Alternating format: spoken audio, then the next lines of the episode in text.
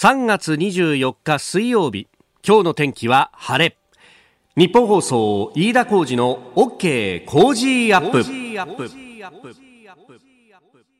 朝6時を過ぎました。おはようございます。日本放送アナウンサーの飯田浩二です。おはようございます。日本放送アナウンサーの新業一華です日本放送飯田浩二の OK 工事アップ。この後8時まで生放送です。いや日中だいぶなんかね、えー、暖かくなってきたなという感じで、はい、えー、東京は桜がすでに一昨日満開の宣言が出ていて、あの、今朝方もタクシーの運転手さんと話してたんですけど、いやもう至る所で桜咲いてて運転しても結構楽しいですよ、みたいなね。はい、えー、で、それとともに、やっぱり、あの、人の出っていうのも相当、日多くなってきてるぞっていうのもね、えー、おっしゃってましたけれども、うん、やっぱりあのこの時期になるとあこんなところにも桜が咲いてんだみたいなね、うん、そうですよね。それこそ路地裏のなんかほんとちっちゃな児童公園みたいなところでもさ一、はい、本だけ木が植わってて、でそれがいつも目立たないんだけどこの時期になると急に存在感を見せておおこれ桜だったんだっていうのね、えー、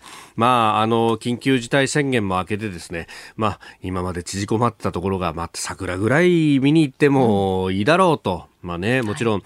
まあ、あの、ほとんどの人がマスクして、で、あの、どんちゃん詐欺はやめようねって言って、あの、歩いて、えー、まあ、スマホで桜の写真を撮るだけ、みたいな感じで、まあ、やってらっしゃいます。さすがにあの、ビニールシートをし、ね、出してっていうようなことは、あんまり、まあでも、上野とかあの辺行くとな、いるっていうふうな話は聞きますけれども、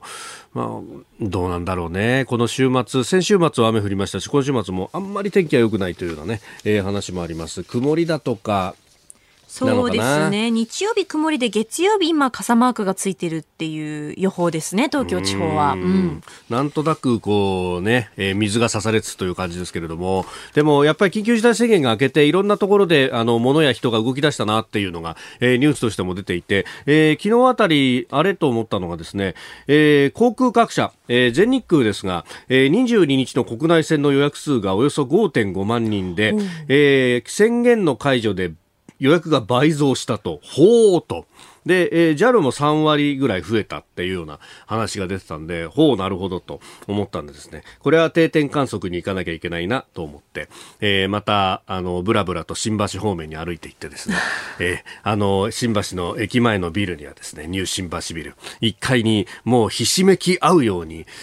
チケット屋さんがありますんで、ええ、こうまたちらちらっと見に行ったらですねやっぱり値段が上がってるわけですよ。そうですか、ええ毎回こうお話をしている株主優待券なんですが、まあこのチケットがあると正規料金の半額の値段で乗れるぞというやつなんですけど、まああの最もひどい時期でですね、えー、私見かけた値札で一番安いなと思ったのは780円というのを見かけて、まあこれがですね、まあ平時コロナ前の段階だとこれあの期限ギリギリになるとまた安くなったりりなんかするんですが、まあ、それでもですね、4桁終わることは全くないと。むしろ、まあ、大体3、4千円ぐらいはしたかなというところなんですが、780円だったわけですよ。これは安いなと思って、うん、本当、ここでも話しましたけど、買おうかどうか、あのー、かなり悩んだんですけど、はい、結局、まあ、そうは言っても飛行機に乗る機会はそうないからなと思って、やめといたんですけど、やっぱり買っとやが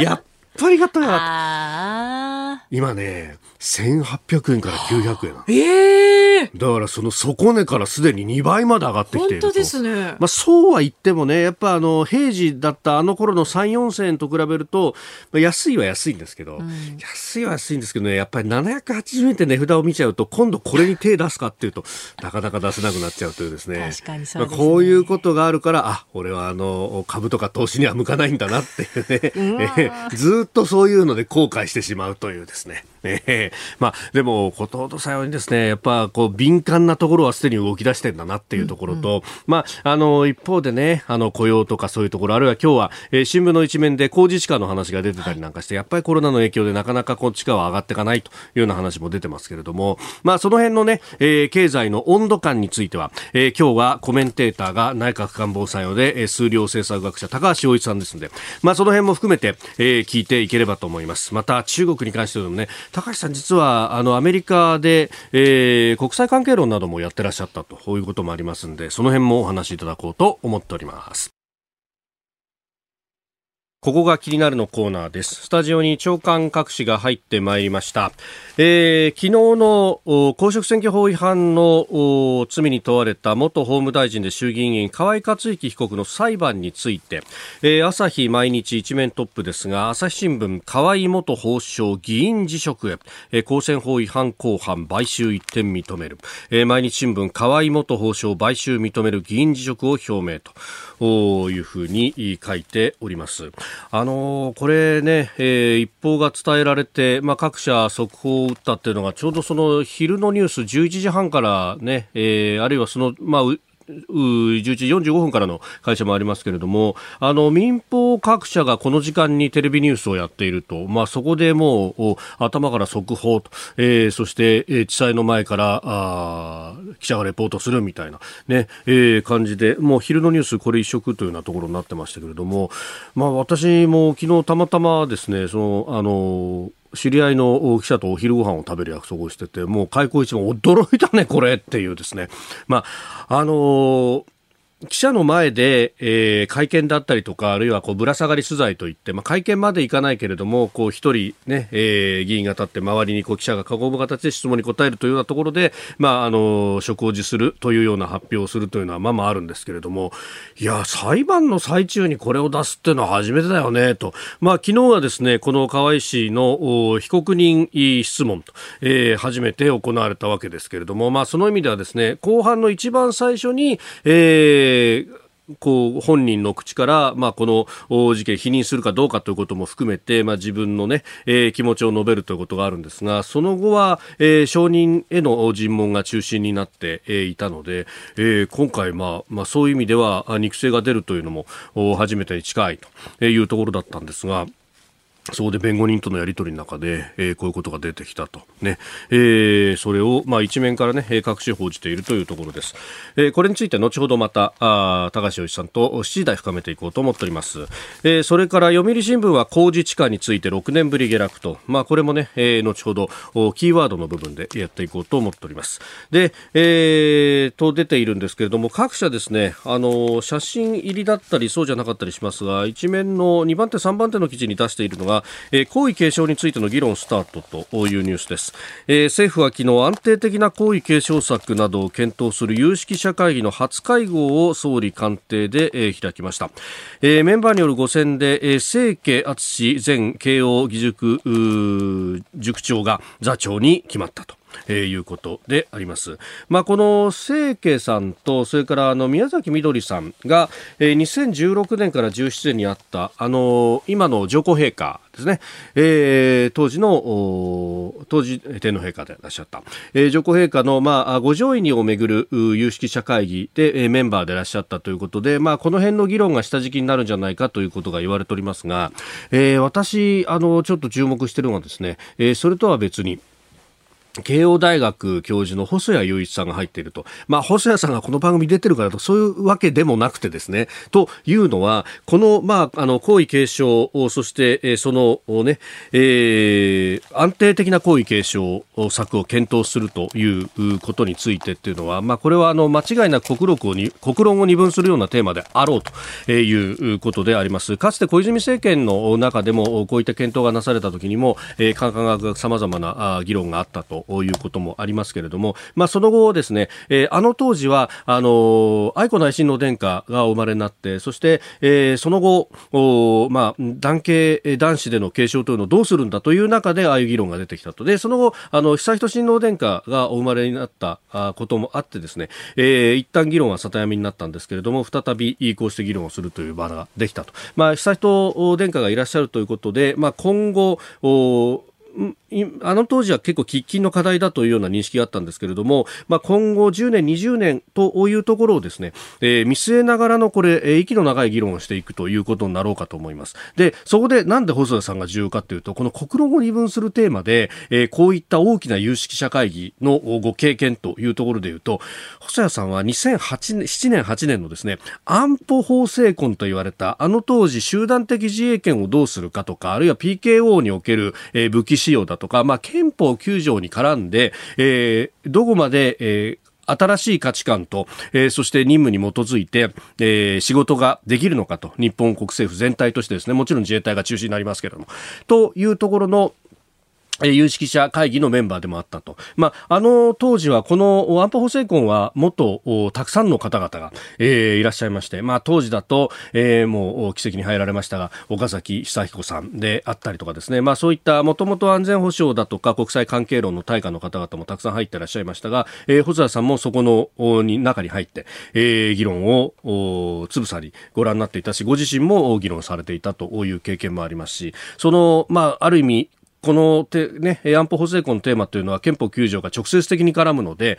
あの、イデオロギーの右左によって本当に国論が二分されるようなテーマでもありました。そこをどうこう着地させるかというあたりもご覧になってきた方なので、まあその辺のこうね、進め方の実はキーマンになるんじゃないかなということも思いますし、まあ機会があればですね、えー、番組にもまたお越しいただいて、えー、直接いろいろお話を伺いたいなというふうにも思うところころですけれども、やっぱこういう有識者会議と入ると、むちゃくちゃ忙しくなりますしね。えー、えー、というところなんで、まあ、あの、息長くここもアプローチしていきたいなというふうに思っております。ここが気になるでした。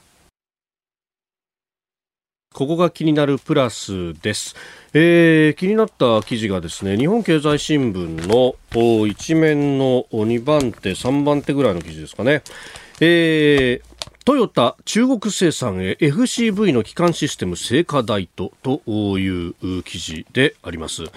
あの燃料電池車 FCV の基幹システムを中国で現地生産する検討に入ったということで、えー、あります。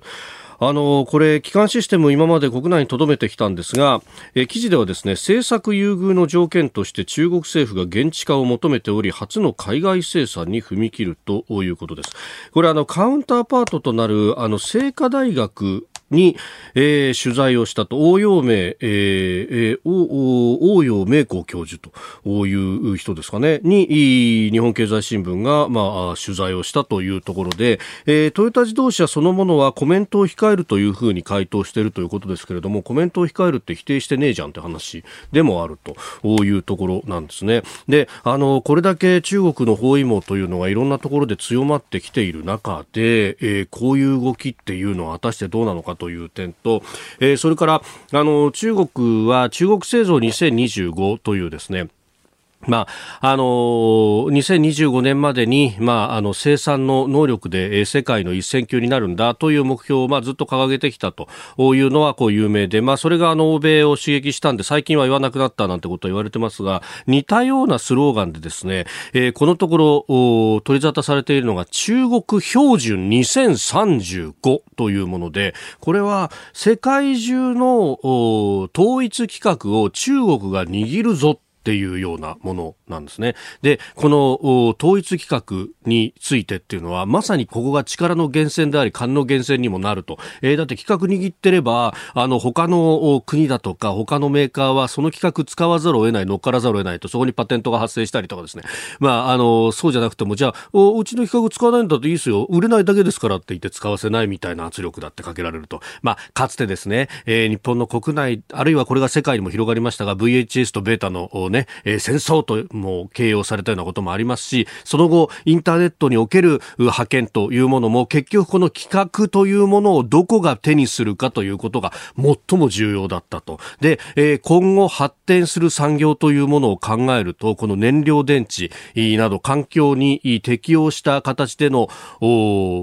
輸送手段であったりとか、あるいは燃料電池そのものっていうのは、これ、あの、自動車の基幹部品のように見えますけれども、このシステムを使って、例えば、あの、鉄道車両の動かし方についての実証実験を、えー、日立と、それから JR 東日本でまた始めるなんて話もね、えー、去年の10月あたりから出てきてますし、まあ、これ、あの、新たな発電の方法であったりとか、ね、えー、これと、その、水素というものを組み合わせて、えー、ひょっとすると、働き方とかこの生活の仕方全体が変わるかもしれないとそこのスタンダードが握られるかもしれないというところでこれ今言っていいのかっていうのは非常にですね、えー、危惧するところでもあるし、まあ、その辺をも含めてこれあのー企業の問題なんだから政府が口出すなっていうもう時代が過ぎてしまっているような気がしてならないんですけれどもどうなんでしょうかね。えー、今朝は数量政策学者内閣官房参与高橋洋一さんです。おはようございます。おはようございます。よろしくお願いします。よろしくお願いします。はい、いや高橋さん、お久しぶりご無沙汰しております。いや、あの、ま、まだこの会社に席が終わりでした。そうですよね。あの、前回ご登場いただいたのが3月の確か10日だったと思いますが、うえこれ私、あの、東北各地を取材しながら放送するっていうキャラバンを続けている真っ最中で、会えず、ね、スカイプ越しで、えー、高橋さんのお顔を拝見しました。はいえー、で、その前っていうのが、お休みしてた。そうなんですよね。私、あの、夏休みというか遅い休みをいただいて、うん、はい。えー、新業新業さんが全部でやってて、やってね、すごいね。いやいやいや、そんなことそうなんですよ。もう、新業さん何だってできるぞ。何だってできるね。本当今度女優？ちょっと待ってください。スーパー戦隊にも出るぐらい。すごい時代ですね。いやそうなんですよ。だから本当、あの、なんだかんだ言って会うの1か月半ぶりとかそういうこと元気でしたか？いや、あの、おかげさまで。でも、どうなんですか？予算も通ってこうなると、こう、参与としての仕事っていうと、この先っていうのは、もう補正とかそういう話諮問会議、最近でそんな感じする。だから、諮問会議、まあ、いろんな仕込んでるんだよね。ああ。それ、これからどうするのかなっていう感じですね。本来は、その、うん、なんですか、骨太の方針に向かって、今が仕込みの時期だったりするなんですけどね、うん、でもまあね、その前にいろいろね、山があるでしょ。なるほど、うん、やっぱこう整理していかなきゃなんないところとか、ね、反対する人たちをどうなだめるかとか、まあ、そう第4波もあるでしょうしね、普通考えるとね。感染のね、コロナの、ええ、その辺の手当も経済的にもやんなきゃいろいろ考えなきゃいけないしね、あの経済どうなるかとかね、ええ、いろいろです。ここでポッドキャスト YouTube でお聞きのあなたにお知らせですラジオ局日本放送飯田浩司の OK コージーアップではお聞きのあなたからのニュースや番組についてのご意見をお待ちしています。コロナ禍で感じていること困っていること最近考えていることぜひメールツイッターでお寄せください。番組で紹介させていただきます。あなたと一緒に作る朝のニュース番組飯田浩司の OK コージーアップ。日本放送の放送エリア外でお聞きのあなたそして海外でお聞きのあなたからの参加もお待ちしています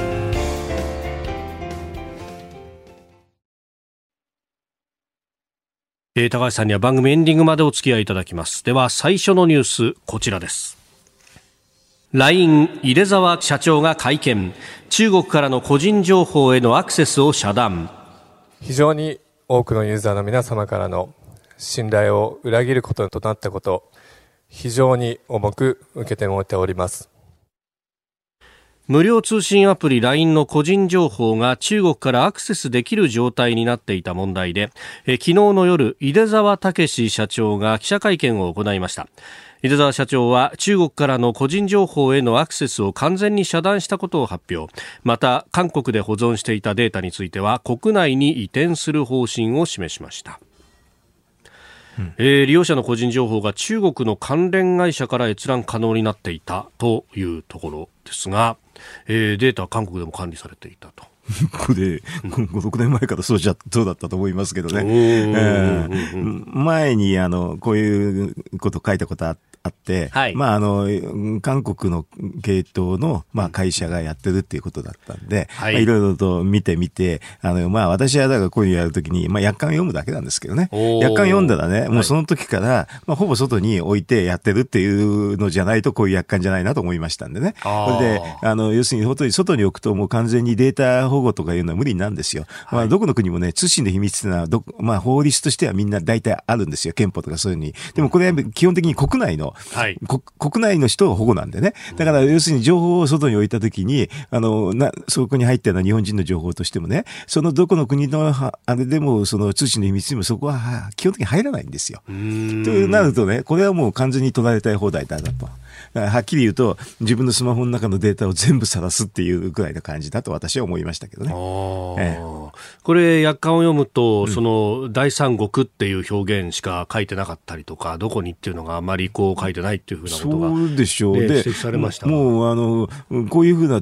まあ、グローバル企業みたいなのは結構そういうのが多くてね、だから要するに委託先をどっかにしちゃうとフルアクセス与えるでしょ、はい、そしたらだからその、まあ、あれでね、はっきり言って情報は全部抜けるというふうに思った方がいいんですよ。別にその、あの中国は特にね、あの、なんか情報、政府に協力する義務があるから余計抜けやすいかもしれないけど、別に韓国だって、あれですよ、日本の国民の、あの、なんなんていうかな、プライバシーを守る義務はないわけだから。うん、だから、まあ、はっきり言えばどこで、あの、要するにサーバーを外に置く段階で、まあ、それは全部抜けるんですよ。で、あの、アプリ自体だから、アプリは基本的にはスマホの中のデータにアクセスできるんでね。はい。だから、それはそれでも、あの、これはもう、や、入れ、入れたら、それで約款をポチしたら、まあ納得したって形になるから、納得して自分のスマホの中のデータを全部晒してもいいっていう納得したって形になるんだと私は5、6年前に思いましたけどね。だからやってないです。おー。まあ、そのね、確かに約款あるのは分かってるし、これ読まなきゃなんないのも分かってるし、うん、でも読まずに、あの、チェックボックスにポチッと入れて、使い始めちゃうって人は、まあ、私もそうですね。えっ、とね、基本的に無料でしょ？だからどこでお金取るかなんですけど、はい、実はその、利用者の情報を外に売るっていうのが基本なんですよ。だからそういう意味ではですね、無料のものをポチしたら、何かの対価があると。要するに自分の、それが、大体は自分の情報ですね。その情報の範囲っていうのは約款にいろいろ書いてあるんだけど、はい、自分の情報がどっかで売られると。だだから、なんかポチした後にね、よくね、メール来るでしょ？うん、あれですよ、はっきりは、うんうん。ダイレクトメールとか大量に来るみたいな、ね、だからあれ、あれなんで、だからただっていうのはそういうもんなんで、だからどっかであれでしょ？あの、要するにバランス取れるわけで、その時に、このお話はす、自分の情報ってことになるんですよ。うんうん。だからそれよくバランスを考えてやるだけなんでね。あの、私はスマホ何台か持ちなんですけどね。はい。あの、それは実は、あの、分けてるんですよ。うん。だから別にあの、LINE は、あの、メインは絶対使いませんけどね。いろいろと、ぜあの、やらなきゃいけない時もあるから、うん、その時のために、全全く電話帳とか全く自分の情報が入ってないスマホも実は持ってるんですよ。そういうの対応みたいなもの。もちろん。うん、これで今簡単に SIM フリーでしょ、はい、?SIM をポッと入れ替えるだけでもできるから、別に私みたくあの契約をね、複数しなくても、できるのはできるんですよ。うん、うん、だからそうやって SIM フリーの期間、あの、対応で、なんていうかな、機器を変えるって手もあるわけ。で、あの、同じソフト、なんていうかな、同じ OS にすると結構同期しちゃうんでね。はい、ここは OS を変えるとかね。そういう工夫は多分必要だと思いますよ。で、今スマホなんて中古のやつなんか安いんだから、すごく。だから、それで全然別のやつをやって、まあ、SIM を入れ替えるとかね。そういうふうな工夫をした方がいいかもしれない。えええー、まずは LINE の昨日の社長会見からというところでした。おはようニュースネットワーク。取り上げるニュースはこちらです。河井克行元法務大臣が議員辞職を表明。公職選挙法違反の罪に問われている元法務大臣河井克行被告が昨日東京地裁の公判に出廷しました。これまでの無罪の主張を一転させ起訴内容の大半を認めるとともに議員辞職することを表明しました。2019年の参院広島選挙区をめぐる買収事件について、まあ、あの買収を一部まあ認めるという形になったと。うん、えーこのタイミングで、そして議員職のこのタイミングでね、まあこれでまあ、あの、終わりにしたいっていうことなんでしょうね。だからもう、あの、このまま同じ市長やってても、まあ、答えは結論は変わらないっていうかね、ふうに見切ったっていうことだと思うんですけど、だから今のタイミングってことなんでしょう。うんうんまあ、政治家らしい話でしょうけどね。いやなんかね、この後半の中で辞任を表明するっていうのはなかなか珍しいパターンだなと。うん、うん、それはそれであの裁判の印象良くなってね。ああ、うん、それはそうでしょう。だから辞任を前にするか、はい、後半の中で後でするかっていうのはちょっと印象が変わるんじゃないですか。そういうふうな、あの、え、なんていうかな、あの、予定してたというも言えるし、はい、なんていうかな、あの、いろいろ裁判やってみたら、思いのほかっていうことだったかもしれないし、よくわかんないですけどね。でもこれでも一定の、まあ、けじめっていうかね、はい、政治家の話として、政治としてのけじめっていうのは、まあ、一応果たされることにはなりますけどね。うん。まあ、あのね、この、どういった思惑があったのかみたいな、そのね、裁判戦術みたいな話とともに、まあ、今日もね、あの、各紙政治面で書いてたところもありますが、はい。えー、3月15日までに辞めると、4月25日の補選に、この河合さんのところの広島3区と、ええ。いうものもかぶってくるけれども、えそこを超えると、うん、今度、衆院選、まあ、9月、10月までにあるとされてえー、そこに一本化されるというような思惑もあったんじゃないかという指摘がありますね。それは今のタイミングでね、判断するってことになったら、そういうふうなことを考えないはずがないだろうしね。えー、だからまあ、それはまあ政治家ですからね、はい、あの、いろんなことを、スケジュールを考えながら、ベストな、ベストっていうかね、ダメージコントロールっていうのを含めて、あと自分のどうやって高めるかとか、そういうのを含めてやったというしか思えない、ない時期でしょ、これは。えーうんあの今日長官で、ね、一面で朝日毎日なども報じられていて番組、ええ、日本放送では朝6時から番組やってますんで、え、結構ご意見とか質問来るんですけど、これね買収を認めたってことは、逆にもらった人たちは収賄になっちゃうんじゃないんですかっていうあの質問が来てるんですが。それは可能性はちょっとあるかもしれません。でも、無駄ったの事実はあるわけでしょ？まあね、あの、100人に配ったとして、そのうち94人がもらったよというのは認めていると。うん、まあ、それもね、証人尋問等々でもそういうことが出てきているということがあるようですね。まあ、でも最終的には、あの、起訴するかしないかとかいう話は、検察の話なんでね。で、それやる気になったらそういうにできるかもしれないけど、まあ、金額の話とかそういうので、まあ、えこれで一件落着と思えば終わりでしょうね。うん、まあその辺は、まあこれとはまた別の、そう事件というか。として、うん、やるかやらないかがもうポイントっていうかね。まあボールはそっちは検察にあるかもと。えー、うんえー、では続いてのニュースこちらです。ウイグルの人権問題5カ国の外相が中国に対し共同声明を発表新疆ウイグル自治区の人権問題についてアメリカ、イギリス、カナダ、オーストラリア、ニュージーランドの5カ国の外相が共同声明を発表しました。5カ国は現地で人権侵害が行われているとし圧倒的な証拠があると指摘しております、うん。えー、英国圏というか、まあ、英語圏の5カ国、アングロサクソン系ファイブアイズと呼ばれる国々の共同声明と、うん、まあ、それとは別に、えー、日本以外の G7 の各国は制裁も発動するというようなことが出てきております。えー、っと、制裁はこのファイブアイズの国と、はい、あと EU とカナダですね。はい。えー、だから、その意味では、あの、なんか EU は確か全会一致っていうふうなあの方針でないと外交はなかなか決まらないから、そういう意味では世界のほとんどがこうなっちゃったっていうことでね。はい、でもまああの日本は実はそのこの、うんともともとこの EU がやるときには、ええ。えー、っと、ブリンケン国務長官が、はい、まあ日本に来て、その後、あの、アラスカで、もう米中やって、その後にベルギーに行ってるんですよね、NATO の会議にね。で、今回はこのベルギーに行く NATO の会議に合わせて、こういうふうなファイブアイズと EU の話が、まあ、ぶつけてたわけですよね。これ一連の流れなんですよ。で、日本が一番最初だったんですけど、日本も一応非難決議をしてるとい。うことで、その流れを組んでって EU と、まあ、あの、このファイブアイズのところでもう制裁っていうところまで行ったってことですよね。そういう意味ではずっと、まあ、あの、非難決議っていうのはしてるんですけどね。で、この中でいろんな色合いがあって、韓国はね、非難決議はしてないんですよね。あの、要するに、あ中国の話を名指しにしてないの。はい、で、日本の、日本は非難決議はしてるんだけど、制裁はしてないって言って、それはちょっと、この EU と、あの、ファイブアイズとはちょっと違う。スタンスなんですね。でも一応まあ、非難決議っていうかですね、まあ中国の名指しで言ってるんで、はい、あとは制裁するかしないかっていうのは、まあ一つのカードなんでしょうけどね、私。うん、まああの2プラス日米でやった後のあの共同声明を見ると、すごいです、うん台湾の話までかなり精密に名指しをしている。あの、台湾の話しないと、実は、あの、中国っていうのは革新利益っていうのがあって、はい、ウイグル、うん、それとあと、まあ、香港、はい、南シナ海、台湾、尖閣って尖閣の話できなくなる。尖閣の話を一緒にするために台湾をきちんと言ってるんですけどね。今回はこれは台湾という話よりか、ウイグルの話なんですね。だからこれやっぱりヨーロッパの人権の話が中心になってね。人権で、あの、制裁を科すっていうのは、まあ、ヨーロッパとかアメリカ結構簡単なんですけど、日本の場合は人権だけで制裁を科す法律がちょっと、はい、あの、ピタッとするのがあんまりないんですよね。日本の国内法国内法の中で。えー、外為法かなんかは、はい、あの、まあ、使うときは使うんですけれど、えー、あの、まあ、人権を表立ってはできないから、多分これ人権のことで制裁するっていうとで、あの、このファイブアイズと EU に合わせるんであれば、まあ、ちょっと国内法を直さなきゃいけないかもしれませんね。あまあ、アメリカなんかの場合は、マグニツキー法と呼ばれる、う。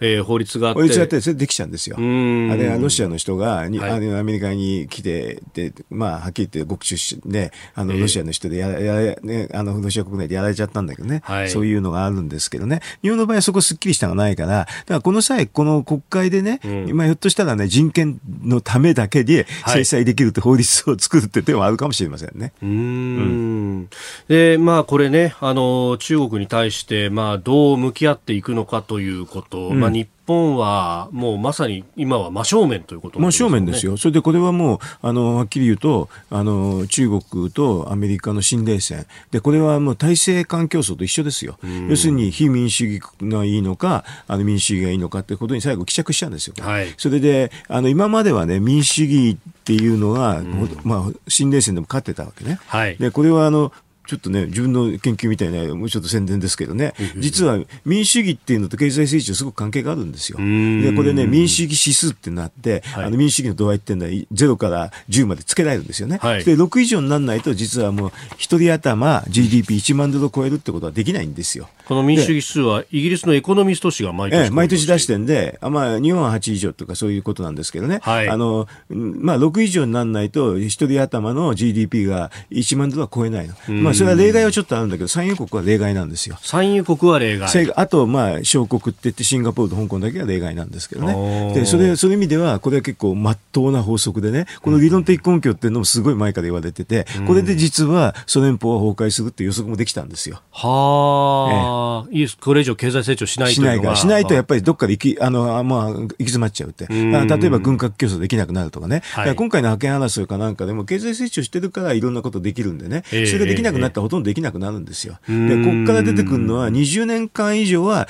あの続けて1万ドル以上を達成するためには、はい、産油国じゃなければ民主主義国じゃなきゃいけないっていうことしか、というのは答えになるわけですよ。そうすると中国、これから苦しくなるんです。一、うん、人当たりの GDP の1万ドルのラインって、よくその中所得国の罠そう、それと一緒です。それの理論的根拠と、あとデータを出し、ということですね。だから、まあ、ここから考えると中国これから非常に胸付き八丁なんで、だから中国がいろいろ派遣を今、焦ってるとも言えるんですよ。ああ、もともとは、うん、まあ、2049年に、えええー、中、共産中国が発祥してから100年になると、うん、1949年の建国からと。で、えー、そこに向けての覇権争いなんじゃないかと言われていたのが、ここまで20年も前倒した、25年以上前倒したっていうのは、待てない、そういうところですか？待てないの。要するに、そこまでほっとくと30年間でしょ。はい、だから没落して、して、した後の話になっちゃうわけ。中国の政治今のままだったら、もう今の今のままだったら1万ドル超えないですよ。ああ、13億の人口を抱えながら、うん、この非民主主義的な体制でやっていくとなると。とはいかないね。だから1万ドルまではどんな体制でもいくってことは、こういうデータでわかるんですけどね。はい、そうするともうそろそろ1万ドルになってきてるから、これからは難しくなってくるってんで、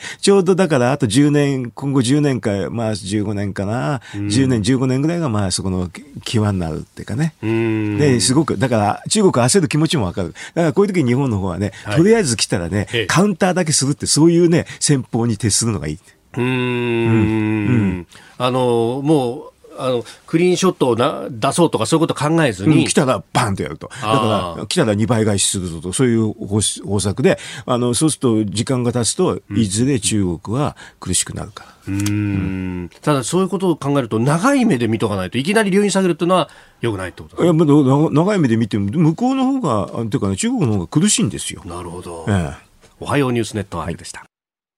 続いて教えてニュースキーワードです。麹地下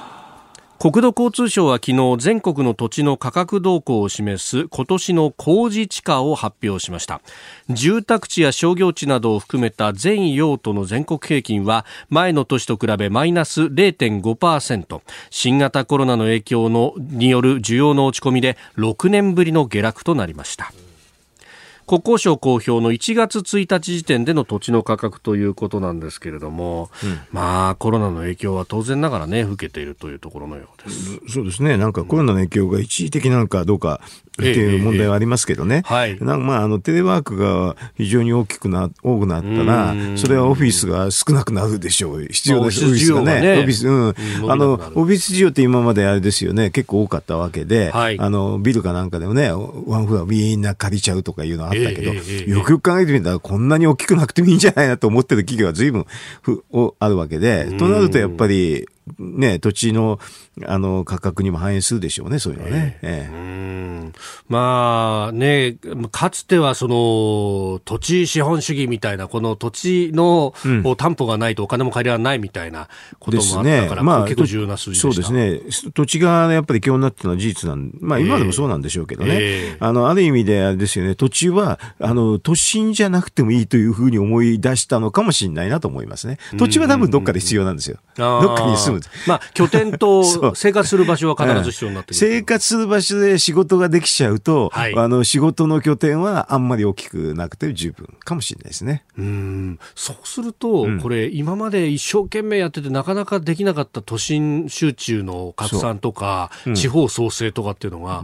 自然とできるようになるそうでしょ？だから、うん、極端な話すると、交通網整備してね、一、はい、週間に一遍、たまに東京に行くとかね。えー、えー、えー、だから田舎から通ってね。はい、でたまにはと一週間に一遍ぐらい東京に行くっていうライフスタイルはありですよね。えっと、多分だから上越新幹線の、あの、そういうのね、軽井沢あたりとか、長野ちょっと前ぐらいは通勤券でしょ？だから通勤手当さえ出してくれたら、別に都心に家を持ってって思わなくてもいい職が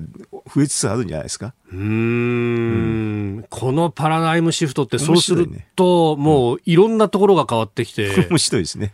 たまに東京に行くってやつ。大体はうちで 仕事して。そうすると、あの通勤電車であんな15両も連ねてとかっていうのがなくて良くなっちゃうのかもしれないし。ねね昔はなんか通勤だから通勤を2階建てにしようって話もあったんですけどね。あそんな知事さんいましたね。いましたね。はい、でもまあ、もう今やいらんじゃないのっていう方でね。まあだから私も、このね、はい。出演を家からでもって。あ、また、まずい。その話に、やっぱりなってしまう。でも、あの、昨日の経済財政諮問会議の中で、あの、菅総理大臣が、その、最低賃金の話をされたじゃないですか。これ、やっぱり、その、働き方が変わってくると、そういうところの数字の出方みたいなものも変わってきますか？うん、だから、あれでしょ？すごく今、地方と、なんか東京の格差があるんだけど、はい、本当にあんまりテレワークだったら関係ないじゃないですかはっきり言えば。これまたテレワークできる仕事とできない仕事っていうのが、ね、どうしてもありますよね。テレワークできるんだったら最低賃金は同じでいいとかね。あできない仕事はそうかしょうがないですよね。差があっても仕方がない。うんきあの昨日諮問会議でもね一極集中の話でテレワークっていうのは鍵になるって話はしてましたよ。あうん、やっぱり普通ですよねこれね。だってテレワークするとだいぶ違うでしょうと。うんうん別に東京に住まなくてもいいし。はい。いいじゃないまあそうすると固定費がかからなくなって くると。うん。うん。まあたまには東京に来た方がいいですよ。一週間に一遍ぐらいはとか、そんな感じでね。えーえー、うん。でも一週間に4日ぐらいは地方で生活できたらいいですよね。うん。そうするとだからこういう地下なんかの話ってそういうのを結構反映してね。はい。ちょっと変化があるような気がするんですけどね。だから地方の方がちょっと地方の中核都市の方が値上がりするとかね。ええええええ。都心よりかは。うん。ここ、まあ、5年、10年のそういうこう流れっていうのができつつあるという感じですか？とね、だからテレワークの定着以下ですね。うん、えー、これがその、その経済の変化っていうものが、まあ、雇用だったり賃金だったりにどうこう反映していくのか。多分平準化の方に働くんじゃないの？平準化の方、うん、あの要するに地方と格差が少なくなるっていう意味でね。だって仕事してるとこから見ればテレワークでしてたらどこでも一緒でしょ。ううん、うんそういう意味で平準化するのはいいことじゃないかなという気がしますけどね。今まで、圧倒的に東京一極集中って話ばっかりじゃない。はい、えー、えー、えー、大学なんかもひょっとしたらね、はい、全国レベルでどこでもいいって話になったら楽でいいですよね。うん。まあ確かに、あの、ね、その例の最低賃金なんか見ても、本当都道府県格差は結構激しいと。うん、ででもそれはだから一極集中の裏側なんですよ。うんまあ、この辺がこう平準化されてくると、うん、まあ、あの例の、ね、限定正社員みたいな話とかっていうのが、うん、まあ、安倍政権の中で出てきたりなんかしましたけど、ええ、ああいうのもそもそも必要なくなるというか、ね、どこでも同じ待遇になってる、うん、テレワークだから面白いですよね、あの概念としてはね、もう大学なんかだと教育どこでもできちゃうって話になってね、キャンパスいらないんじゃないかって議論も出てきてね、最近は。あのキャンパスなくたってできできちゃうでしょと。ええええええそうですよね。昔は必ず必要なキャンパスで人数で教室のあの確保しなきゃいけなかったんだけど、意外にそうでもないんですよね。ああ、そういうのって法律で決まってたりするまあ運用ですけどね。運用あの要するに設置基準とかそういうので決まってるんだけど、でもそれはだからあの考え方によって通信教育と同じになるんですよ。ええええそうですね。うん、そんなのいらない、いらないっていうかね。うん。うん、そうそうそそもそも大学でやってる都心のキャンパスは、別の用途にできちゃうんですよ。だいぶ違うんじゃないですか、そのでその上、それって、もうあの日本国全体の競争だけじゃなくて、うん、海外との競争に直接さらされますね。もちろんそうですよ、だって今、大学だってオンラインでやってるから、はい、もうあのはっきり言うと、ね、オンラインでやるっていうのは普通になってるから。結構、だから別に日本にいて教室に来る必要がないってことは世界のどこでも OK なんですよ。いや本当変わるもんですね、こんなにね。えー、えー、工事地下の話からまあ働き方、さらには教育というところまでお話しいただきました。続いて、ここだけニューススクープアップです。この時間、最後のニュースを、スクープアップ自衛隊が島しょ部の有事を想定した過去最大規模の演習を検討。陸上自衛隊が今年9月から11月にかけ島しょ部での有事などを想定した過去最大規模の演習を検討していることが分かりました。全国規模の演習は28年ぶりでほぼ全隊員14万人が参加する見通しです。えー、23日配信の沖縄タイムスが報じているというところなんですけれどもね。うん、もうあの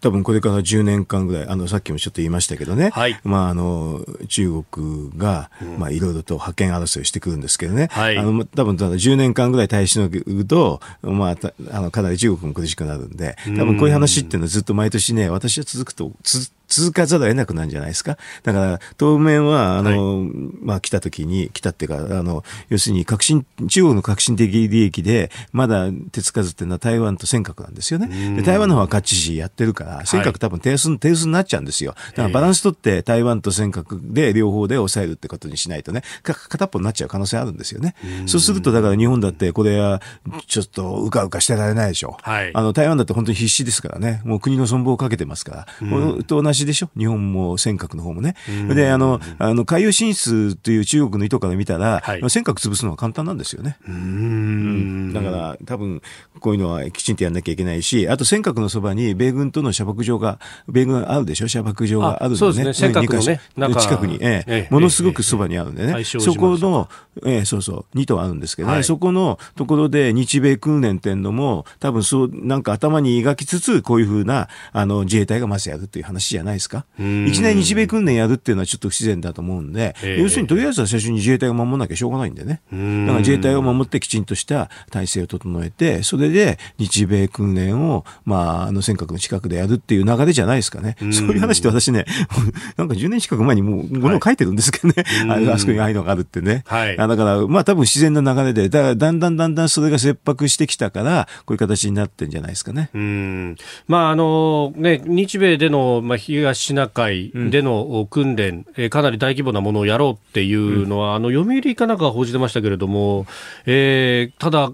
去年の確か秋口にやるという話だったのが、ええ、まあ、結局悪天候で伸びてしまったというような報道でしたけれども、まあ、当然ながら意識をしているというところですか。そうですね、だから今後10年間ぐらいが正念場なんですよ、本当に。だから、まあ、ある意味でじ時間との勝負ってのは中国はもうそうなんでしょうけどね、まあ、日本はだからそれに対応しなきゃいけないんで、別に日本が仕掛けるわけじゃないんですけどね、えー、あの相手の中国の事情が多分、えー、あの今後10年間ぐらいで、なんかまあ、ある程度目安を立てないとだめになると。こういうのをなんかのそのイベントかなんかでも説明できるんですけどね、私なんかさっき言ったように、その経済力の関係でっていうので説明してますけどね。はい、うん、えー、これ、あの、今回は、これ報道ベースで、ですけれども、陸上自衛隊がやるということですけれども、うん、まあ、この、ね、尖閣を守るということでいうと、えー、まあ、海上自衛隊しかり、えー、あるいは海上保安庁もしかり。えーうん。だから守る横連携ですよ、ね、そうそうやるやるのとあとやっぱり施政権をね、はい、世界できちんと示した方がいいくて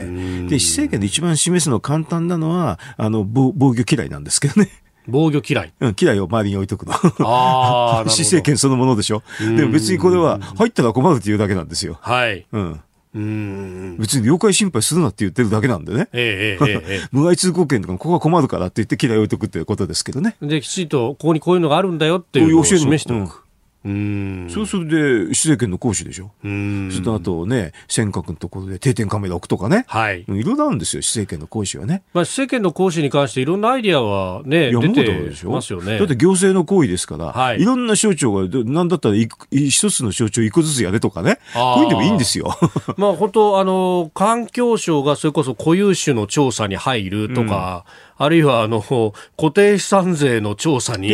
あの財務省財務省が行って、えー、調査するでもいいし、えー、何でもできるんだよね、だって施政権だからすべてあるじゃないですか。まあ、まあ言ってみればそうですよね。もうまさに国土ですもんね。だから、それを、はい、あの、一個の省庁でやらせると気の毒だから全部の省庁やれとかね。うん。だっていいじゃないですか、別に。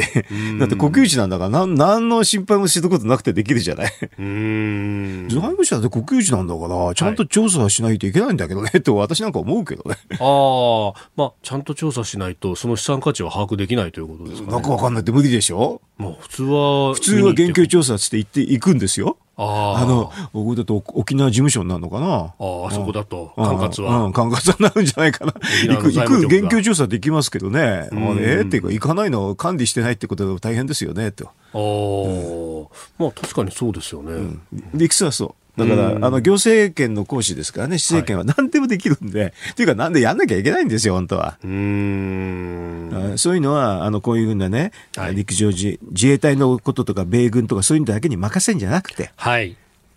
国全体でと私は思いますけどね、うん、でそう国全体でって考えると、この今回、島しょ部有事を想定したっていうことになりますけど、こういうことになった場合って、うん、この自衛隊だけじゃなくて、いろんな省庁とか、あるいは地方自治体も含めて、絡んでくる話ですよね。うんみんなで調査に行く。うん。なんか、あの、防災に関しての、もう、例えば、その、南海トラフの地震があるということを想定して、各省庁とか自治体も含めて、一緒になって自衛隊もやるっていうのはありますけど、これ、有事の時の想定で訓練って今までってある、あったんですか？あんまり聞いたことないんですけどね。だからなんか、自衛隊だとか、あと米軍だとか、そういうのと思ってるでしょ？っていうのが、ちょっと感覚違ってて。任せときゃいいやと思ってる。本当はそうじゃないんだけどね。特に政権の行使っていうのは、すべての行政官庁が、あの、行政権を行使することですから。全部に関係あるはずなんで、国土にであって、関係ない省庁ないはず、あるはずないんですけどね。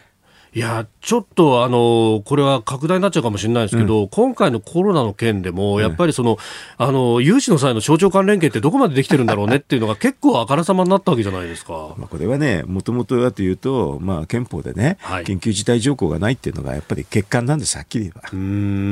だから、でもそれを議論しちゃいけないっていうんでしょ？こういう時困っちゃうんだよね。そうですよね、えー、何か起こった時に本当困るんだよね、コロナでもダメ納定しちゃうんだけど、はい、今回、こういうふうな話になったら、もっと違う形で納定するかもしれない。でね、切れ目のない対応っていうのが全くできなくなってできないですよ。でも沖縄はね、比較的行政権は結構国の方が簡単なんですよ。みんな、あの、一つの省庁見たくなってから、沖縄事務所ってなって。だから結構簡単は簡単なんですけどね。でただ地方との話はちょっとどこまで連携取れるかはちょっと微妙ですね。沖縄事務所って全部の省庁があの合わさって一個を作ってるから、そういう意味では結構簡単にできちゃうんですよね。なるほど。うん、でも、まあ、地方との連携とかね、あと自衛隊はそこ入ってないから、はい、あの、一緒の組織っていうのをちょっと作ってね、有事対応っていうのを考えるっていうのも一つの手ですよね。でこういうのはぜひ国会で議論してもらってね、やったらよろしいんじゃないですかね。うんえー、自衛隊が島しょ部の有事を想定した過去最大規模の練習検討というニュース取り上げました。えー、それからメール、ツイッターたくさんいただきました。えー、LINE についてというのはね、結構やっぱりいただきますね。えー、藤沢市美恵子さん57歳パートの方。規約をきちんと読まずに同意しますにチェックしてますね。まあみんなが使ってるからという思いも強いんですけれども気をつけなければと。おいただきました、まあでも一般の人だと中取られても、はい、あのまあ個人情報のね、うん、あの保護と観点では問題なんですけどね、はい、個人情報の保護ってやっぱりプライバシーの話なんで全ての人に関係あるんですけど、えー、まあ取られてもなんか関係ないって人はいるかもしれませんよね。だから無料っていうのはね必ず何かがあるっていうふうに思ってくださいよ。本当にただのものってないと思いますよ。まあ一方でこの LINE のこのシステムってものを使って、行政がね、住民票出すのに使ったりとかっていう、ね、それはちょっとね、あの、行政の方はちゃんと規約読まないといかんですわね。あ読まないでやっちゃうのはまずいですね。はっきり言うとね、これはね。えー、それから北朝鮮についてあの先ほど速報も入ってきましたが、うん、えー、アメリカの政府高官が23日電話記者会見の中で北朝鮮が先週末に短距離システムの実験を行ったと、えー、述べました。ミサイルだったかどうかの確認は避けたということですが、まあ、短距離システム。システムっていう話だと机上のね、えー、あの演習かもしれないし、えー、まあ、ちょっと分かんないですねこうね。あの本当に打ち上げてたらもうちょっとニュースになると思うんですけどね、はい、打ち上げたらこれ衛星ですぐすぐねあのも うわかるから。でも今、米朝はちょっと没交渉でしょ、はい、だからなんかの、あの、なんか腹の探り合いを今してる状況でしょだから中国なんかも実は北朝鮮が取り込んでるんですよね、今ね。はい。うん、ポッドキャスト YouTube でお聞きいただきましてありがとうございました。あなたと一緒に作る朝のニュース番組飯田浩二の OK コージーアップ。東京有楽町の日本放送で月曜日から金曜日朝6時から8時まで生放送でお送りしています。番組では公式 Twitter でも最新情報を配信中。スタジオで撮影した写真などもアップしています。コメンテーターのラインナップ放送した内容の書き起こしインスタグラムや飯田浩二アナウンサーのポッドキャストなど詳しくは番組ホームページでチェックしてください。そしてもう一つ飯田浩二アナウンサーが「夕刊富士」で毎週火曜日に連載中。飯田浩二の「そこまで言うか」こちらもぜひチェックしてください。